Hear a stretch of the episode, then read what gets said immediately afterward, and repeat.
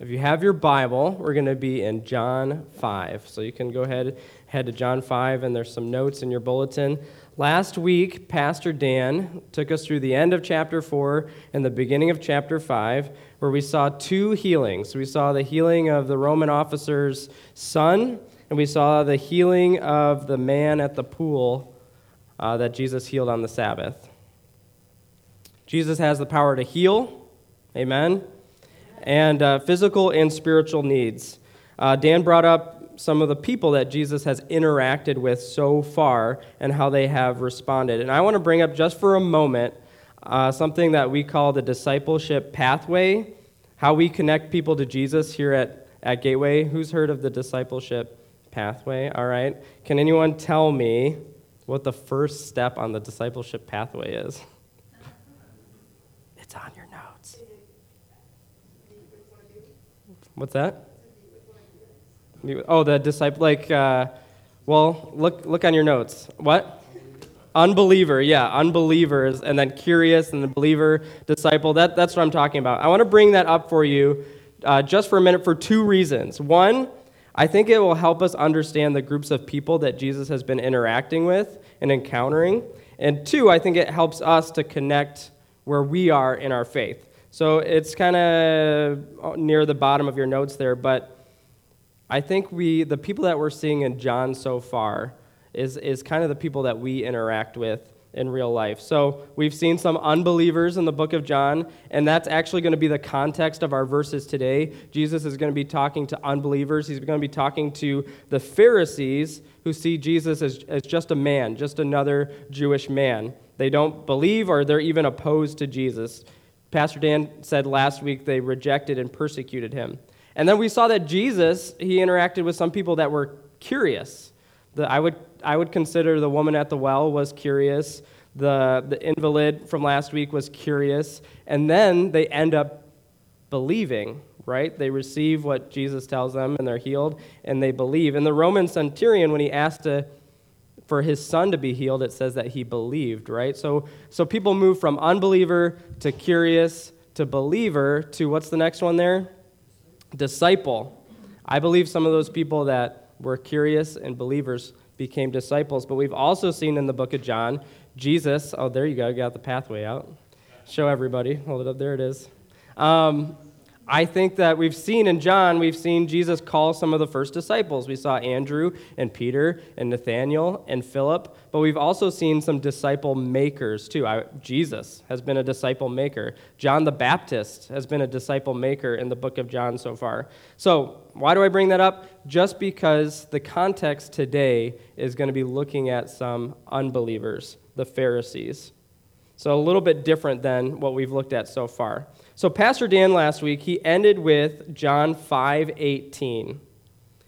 And it said this was why the Jews were, tr- were seeking all the more to kill him, being Jesus, because not only was he breaking the Sabbath, but he was even calling God his own Father, making himself equal with God. That's the verse we ended on last week. The Jews wanted to kill him because he was calling himself God.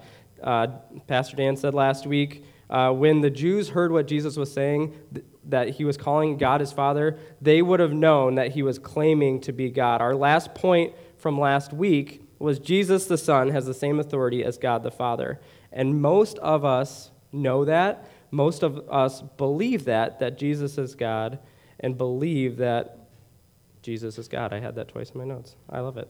Um, most of us believe that. But moving into the next section, in your Bible, you might notice that the title of that section is The Authority of Jesus. And the whole premise for today's message, the main truth, the main takeaway, is that not only is Jesus God, but Jesus is claiming to be Lord. Okay? And, and I've split the text into four sections. I'm going to ask us all and myself four questions today about Jesus being Lord. And really, it comes down to do we believe that Jesus is Lord? And are we submitting to his lordship? And what's unique about today's message than maybe some of the past passages is it's all Jesus' words. It's all his words. There's five words at the beginning that are narrative. So Jesus said to them, and then it's all Jesus for like 19 verse 19 to 47. So We've, we've heard like Jesus, you know, for curious and believers, he's kind of given one sentence like, come and follow me, or do you want to be healed? But to the unbelievers, to the Jews, he's going to give them a whole sermon. So mostly this sermon is from Jesus, not me. I'm just going to hopefully be good steward of Jesus' words here. So, you ready to dive in? All right, here we go.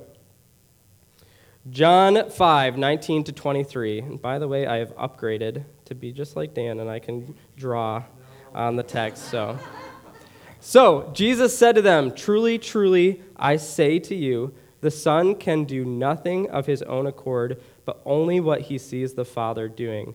For whatever the Father does, the Son does likewise. For the Father loves the Son and shows him all that he himself is doing, and greater works than these he will show him, so that you may marvel. Let's check this out. Oh, there it is. Greater works. Got it. For as the Father raises the dead, that's going to be important, and gives them life, so also the Son gives life to whom he will. For the Father judges no one, but has given all, what does it say? Judgment to the Son. That all may, what? Honor the Son, just as they honor the Father. Whoever does not honor the Son does not honor the Father who sent him. So, first question for your notes today, first point is Do you believe Jesus is Lord? So, like I said, the Pharisees are in that unbeliever category. They see Jesus as just a man. And if we agreed with them that Jesus was just a man, we'd understand why Jesus calling himself God and Lord was so blasphemous, right? Who is this guy that thinks he is God? But we learn from this section, from the first chunk we just read, that Jesus, he says he's equal to God, right? That was Dan's verse from, from last week. And he has different functions and roles that are given to him by the Father. And by the way, they all point to him being God. So he's able to give life, he's able to uh, give judgment, he's able to uh, have the power to raise the dead. But it also says that Jesus is subject to the Father in that section. He can do nothing except what the Father is doing. So this is just from, your, from the ESV Study Bible, because I thought it was good. Uh, this does not deny that Jesus and God are, are, are not equal. It says only what he sees the Father doing may imply that Jesus had a unique ability to see the Father's providential activities in the events of everyday life, activities that are invisible to us. So Jesus is fully man and fully human. He's walking around, but he can see with God's eyes what God's will is, what uh, what God wants, and he's carrying them out. The greater works that's mentioned, uh, raising the dead, we're going to see that later in John because Jesus is able to raise himself from the dead. And Jesus would be telling the Pharisees, they'd, they'd understand because the Old Testament makes clear that raising the dead and giving life are prerogatives only for God. So he's saying, I am God. And I ask you today, who is Jesus to you? So there's a quote by this guy. He was a Scottish preacher in the mid 19th century, John Duncan. He says Christ was either one, dece- he deceived mankind by conscious fraud, like he just lied to, lied to us, because he's saying he's God here. He was himself deluded and self deceived, like he just had illusions of grandeur. Or three, he was divine. There's no getting out of this, what he calls trilemma. Now, some of you guys know that later C.S. Lewis kind of popularized this, this uh, argument because he said that Jesus is either a liar, a lord, or a lunatic. So if you haven't heard this argument, basically it's this. First, if Jesus claims to be God, and he's not, if he thinks he's God, he's a madman, he's a lunatic. Or if he's not a madman and a lunatic, and he says he's God, he must be a liar. Or third, if he's not a lunatic and he's not a liar, then he must be who he says he is. He must be Lord. So basically, C.S. Lewis is arguing if, if you can prove that he's not a liar or he's not a lunatic, that only leaves Lord. We can't say uh, Jesus is like a good teacher. I, am a teacher, and if I was lying to my students all day or was crazy and, telling, and trying to convince them that I was God, it doesn't really matter what I'm teaching. I don't think that makes me a good teacher if I'm lying or saying I'm trying to convince students that I'm God all day. So, If we believe Jesus when he says he is God and Lord, that makes him not a lunatic or a liar. And what is our response? In your notes, I'd put if Jesus is Lord and we believe he is Lord, our response is to worship Jesus. And that could be another question in, our, in, in itself, right? Are we worshiping Jesus? If we believe as Lord, are we worshiping him? Because he deserves our worship. All right, let's keep going. Verses 24 to 29, Jesus says, Truly, truly, I say to you, whoever hears my word and, what does it say? Believes, right? We got to pay attention to those beliefs because John's throwing in believe. That's, he's trying to get us to focus on that. Whoever hears my word and believes him who sent me has eternal life. He does not come into judgment, but has passed from death to life. Truly, truly, I say to you, an hour is coming and is now, what does it say? Here. He's talking about right now, is now here, when the dead, what does he mean by dead? Uh, Jesus is talking about this, this people that are spiritually dead. Remember, he's talking to the Pharisees. So if you hear Jesus' message and believe he's talking to the, to the spiritually dead, you will live. So it says, Now here, when the dead will hear the voice of the Son of God, and those who hear will believe, will live. For as the Father has life in himself, so he has granted the Son also to have life in himself. This reminds me of, you remember John 1, right? In the beginning was the Word, and the Word was, was with God, and the Word was God. It says that all things were made through Jesus. There's life in Jesus, and He made all things. So there's life in Himself. And He has given Him authority to execute judgment because He is the Son of Man. Do not marvel at this, for an hour is coming when all who are in the tombs will hear His voice. So there's a now, and then there's an hour coming. They'll come out, and those who have done good to the resurrection of life, and those who have done evil to the resurrection of judgment. All right, I don't want us to get lost here. Is this saying do good? Like that's how we get into heaven? Well, evidence of doing, doing good is evidence of our faith, right? Like so verse 24 said, believe, right? So this is evidence that we have faith. Faith comes before uh, works. We're justified by faith, but we show it by our works.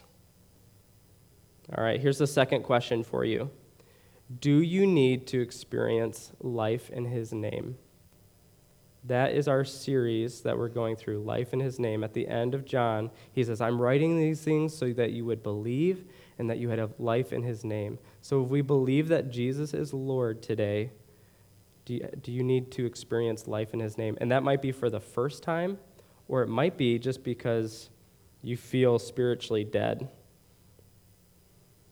Maybe you believe that Jesus is God. Maybe you believe that Jesus is Lord. You hear the word, you believe everything that we just read in that section, but you are just spiritually dead right now. And that could be for lots of different reasons. Maybe you, you feel like you're distant from God, or you're dealing with just some really tough life situations. Pastor Tom talked about we're praying for people that are dealing with really tough life situations. Maybe Maybe you have just loved ones or family members who are sick, or you have, you've had loved ones or family members who have passed away, and you just do not feel alive in Christ. You just feel spiritually dead today. Jesus has life. Amen? Amen. Amen. He is the living water. That's what we just saw that in one chapter before. He is the living water. Maybe you need to hear that the one who made all things through him he made the whole universe. He has life inside himself. The one who healed the centurion's son, the one who healed the invalid of 38 years, the one who met the Samaritan woman at the well where she was at when nobody else wanted to interact with her, the one who met her at the well is waiting to give you life in your situation. Do you believe he is Lord over all are you willing to go to him today? He's saying, Come to me to receive life. And that doesn't matter if, if you're a believer or a disciple or curious or an unbeliever, he wants to give you that life. And here's the cool part I wrote in your notes eternal life begins immediately. Never really thought about it that way. Thought about, like, okay, I have Jesus, I'm saved, he says eternal life. when I pass, but it, it's already begun. Like it looks differently, it looks different on earth than it will in heaven.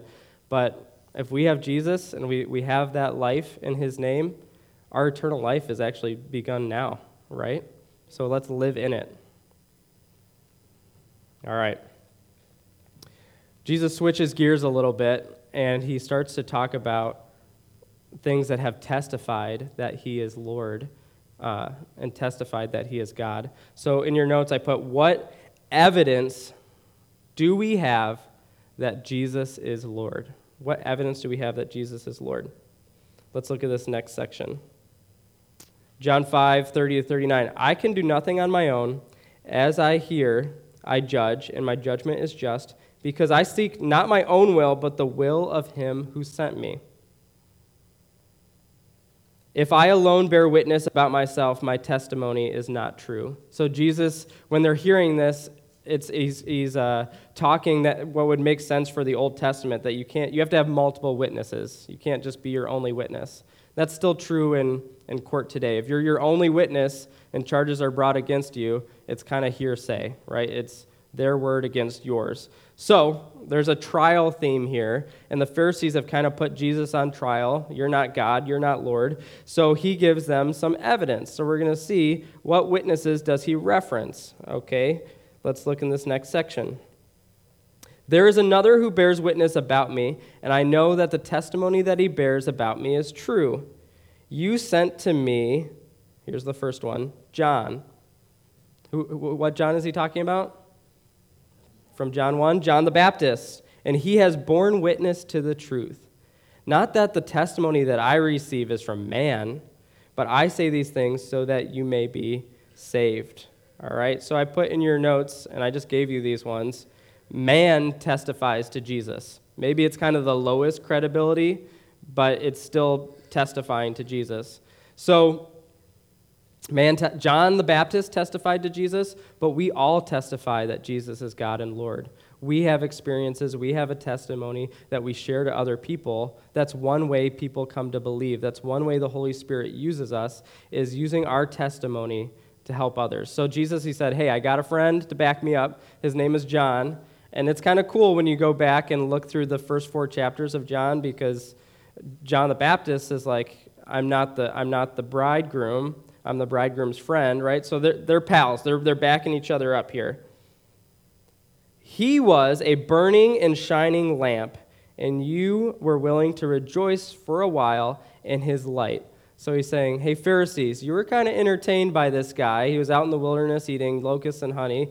And, and I like that Jesus calls him a burning and shining lamp because John said, I'm not the light, right? I'm, Jesus is the light. I came to proclaim the light. But, but Jesus calls him a burning and shining lamp, right? So his source is Jesus, but he was also a light, just not the light. But the testimony that I have is greater than that of John. For the works that the Father has given me, the works to accomplish, the very works that I'm doing, bear witness about me that the Father has sent me. So I said, man testifies to Jesus, but also the miracles that are written about, and even miracles today testify to Jesus. What are some of the miracles we've seen in John so far? We've seen water turn to wine. We've seen the healings from last week, right? So these miracles, he's saying, okay, John, he, he, uh, he paved the way. He, he uh, testified to the light, but also I'm doing these signs and wonders to, so that you would believe. For the works that the Father has given me to accomplish, the very works that I am doing, they bear witness about me that the Father has sent me. And the Father who sent me has himself borne witness about me. His voice you have never heard, his form you have never seen, and you do not have his word abiding in you, for you do not believe the one whom he sent. There's that word believe again. So God himself is testifying to Jesus. When did God testify Jesus and John? Do you remember? At the baptism, right? This is my son. The Holy Spirit descended on him. God himself is vouching for Jesus. And Jesus is saying, Pay attention. I got John, I got miracles, I got God himself saying he sent me. That's the evidence we have today. All right, and there's one more. You search the scriptures, these are religious leaders, because you think that in them you have eternal life, and it is they that bear witness about me. The last piece of evidence Jesus presents is the scriptures themselves testify to Jesus. If we had a whole nother sermon, we could look at all the prophecies in the Old Testament that have pointed to Jesus, and they probably know every one of them, but they don't believe that he is the Messiah. A little note from the ESV Study Bible the study of Scripture does not by itself impart life. The Scriptures rather bear witness to the one who gives life, Jesus.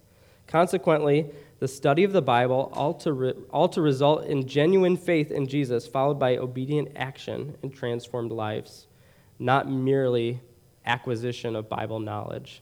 Right? So we don't just study the Scriptures to know everything about God. That, that's great, that's good, but the scriptures are pointing to a relationship with Jesus who gives us life. And they were looking to script, just the scriptures for life, which scripture is living and active, but God is the one who brings life. And Jesus is the word, right?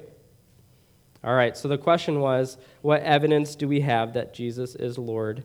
Well, there's all four. You don't even have to write them down, they're there for you. Man has testified to Jesus. Miracles testify to Jesus. God himself testifies to Jesus, and the scriptures testify to Jesus. And the best part of this list is it was true back then, and it's, this, it's still true today. All these things still testify to Jesus today.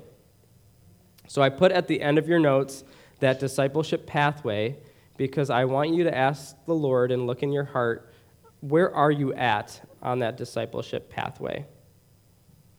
And, and, and I went through to back up just a second, I went through John and I looked at, okay, what are people saying about Jesus? It says the scriptures testify and man testifies. So I kind of looked at all the names that Jesus has been given so far in John. So here, here is how John and others have described Jesus Jesus is the Word.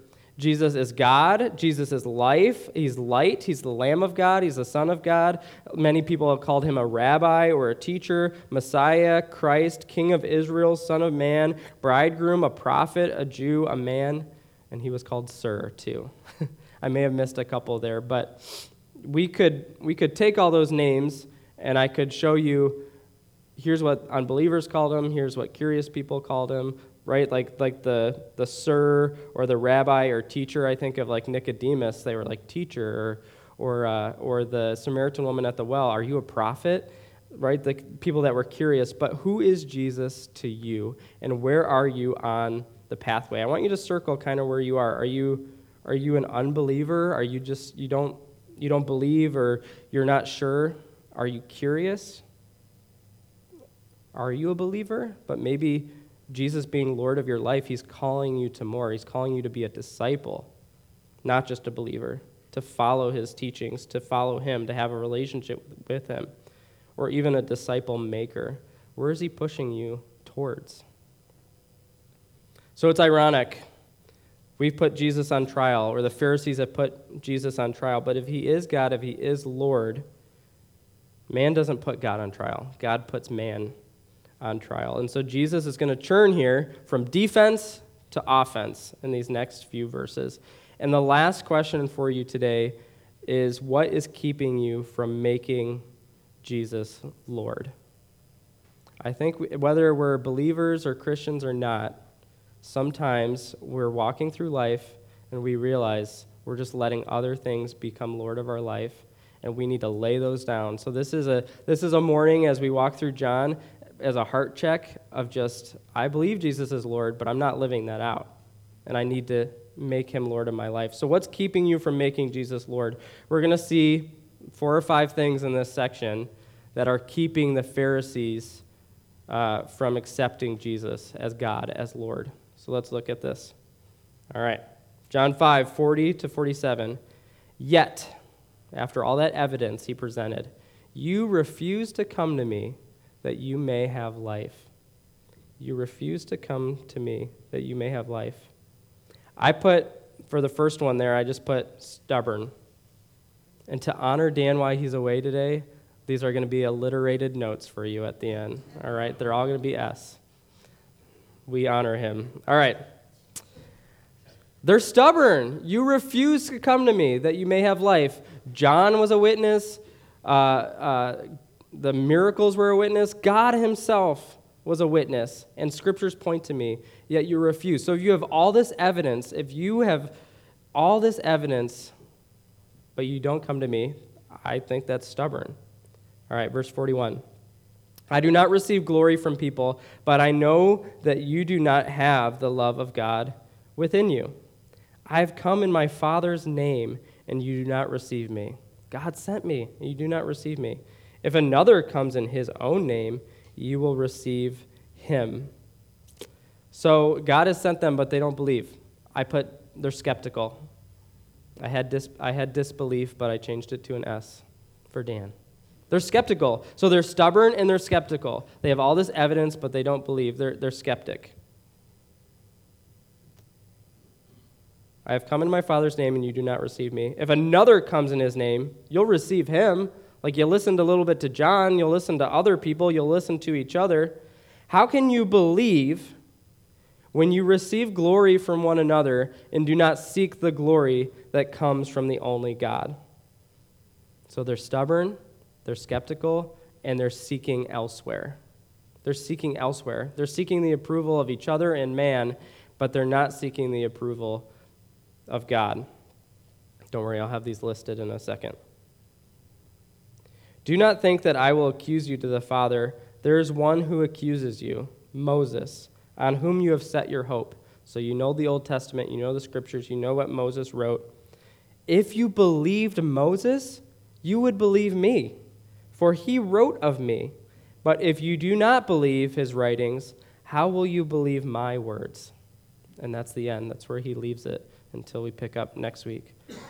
They believe some of the scripture, they're going to the Old Testament, but they're not believing all of it. I said selective. They're selective. And, um, and I think I, if I had to add one more, that things that keep Jesus from being Lord in our life, just sin in general. So there, there's your list stubborn, skeptic, seeking elsewhere, selective, and sin. So I just want to walk through these really quick today, and we're going to pray. And you marked on the discipleship pathway where you think you are. What's keeping you from, from moving to the next step? What's keeping you from going from an unbeliever to being curious or even a believer or to a disciple? What is it? So, stubborn. I think these all apply to today. You refuse to come to me that you may have life. Some of us are just stubborn. Maybe you've heard the gospel many, many times and you know all about the Bible, but you are refusing to come to Jesus so that you may have life. And I just pray that the Holy Spirit would break down those walls, would reveal yourself to anyone. I pray the Holy Spirit would reveal itself to anyone in this room who is stubborn or closed off or has a hard heart towards God. Show them that you are real, Jesus, that you are Lord of all. Skeptic. Maybe you either do not believe in God or you have doubts about who Jesus is. Just maybe he's just a man in history, just a myth, just a legend, a liar, a lunatic.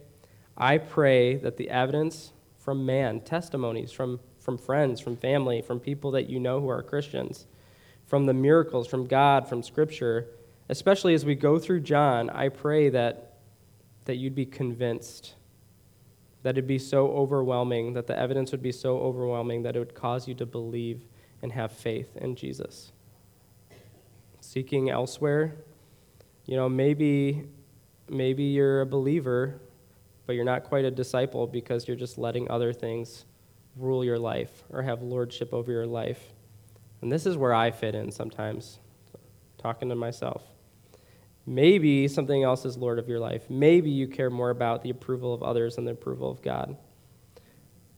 It reminded me of what Jesus asked John's disciples. So when John's disciples, when John's like, that's the Lamb of God, and John's disciples are like, okay, we'll follow him. And then they're following Jesus, and then Jesus turns around and he's like, why are you guys following me?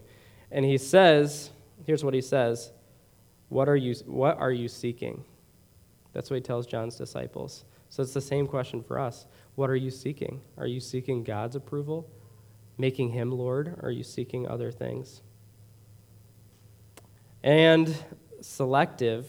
The Pharisees were being selective, but maybe Jesus is not Lord in your life because you have trouble believing everything in the Bible. And that's tough. It's easier for us to just pick and choose and believe what we want to believe and form our own religion. Or maybe it's hard for you to follow everything that Jesus tells you to do. I just pray that we would trust that God knows what He's doing. I pray that we would trust His word, that we would give Him control and follow Him completely instead of just choosing what we want to believe. Pray that for me. I pray that for everyone in here. The last one, just sin. Maybe there's something that either has you in bondage or something that you enjoy so much that you don't want to lay down to Him. It's keeping you from following Jesus. I pray that, that we would be able to cut sin out of our life. It says in James that our desires entice us, and those desires lead to sin, and those sins uh, ultimately lead to death. And I pray that we would lay down any sin in our lives today, preventing us from making you Lord, making you King, Jesus. May you be the King in our life. So, again, you can star or circle that or whatever the Holy Spirit is telling you. But again, the main point today is what is keeping you from making Jesus Lord? And as we walk through John together as a church, many of us believe, many of us, we believe Jesus is God, but there's stuff in our life that just gets in the way of making him Lord. And we need to check every day, pray in the morning that Jesus, you would be Lord of our life. So I'm going to ask the worship team to come up. And as they do, you can come, or just, it's just Alan. I'm going to ask Alan to come up. and as they do, I just want you to pray to Jesus. We're going to take a couple minutes to pray.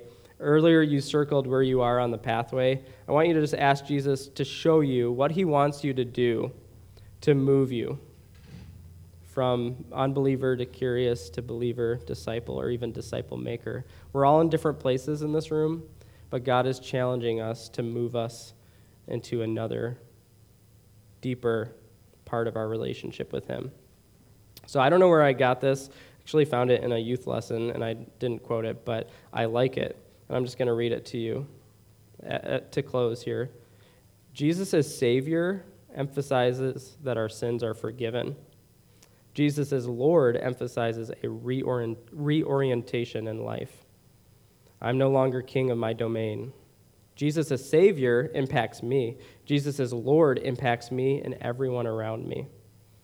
Jesus as Savior is often deeply personal and private. Jesus as Lord is mission oriented. We're sent. Jesus as Savior affects only spiritual aspects of our life, maybe just limited to Sunday or, or the religious part of you. Jesus as Lord is holistic, it lays at the center of life I think my concern sometimes is Jesus is our Savior for a lot of us, which is awesome. He has saved us, but we don't embrace Him as, as Lord. And, and discipleship, moving from, from some of us are happy being a believer, but that's not what Jesus has called us to. Discipleship, it's, it's not optional. It's not directed toward the few who choose to take Jesus seriously. With Christ, it's all or nothing, and we're going to see that as we move through John. It's all or nothing. Jesus is Lord demands our everything. As Savior, that's a one time decision, but Lord focuses on a lifetime. So as we as we sing this song and you pray, again, pray, what is God telling me to do?